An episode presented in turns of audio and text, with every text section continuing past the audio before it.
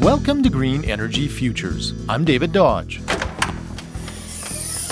Open a window, turn around, and your vision is dominated by 58 solar panels. Les Wold, a managing partner with Effect Homes, just finished building this net zero show home in Edmonton. Basically, what net zero is, is a home that produces as much energy as it consumes over the course of a year.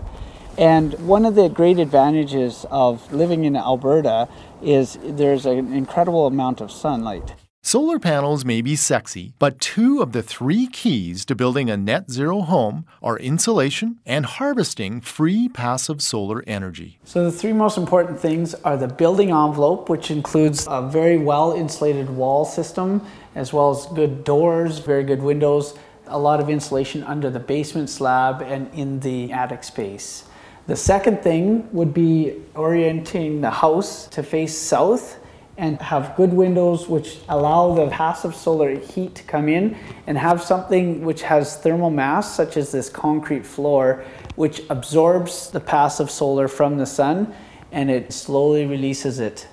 And then the third thing is solar electric. See photos and learn more about net zero homes at greenenergyfutures.ca.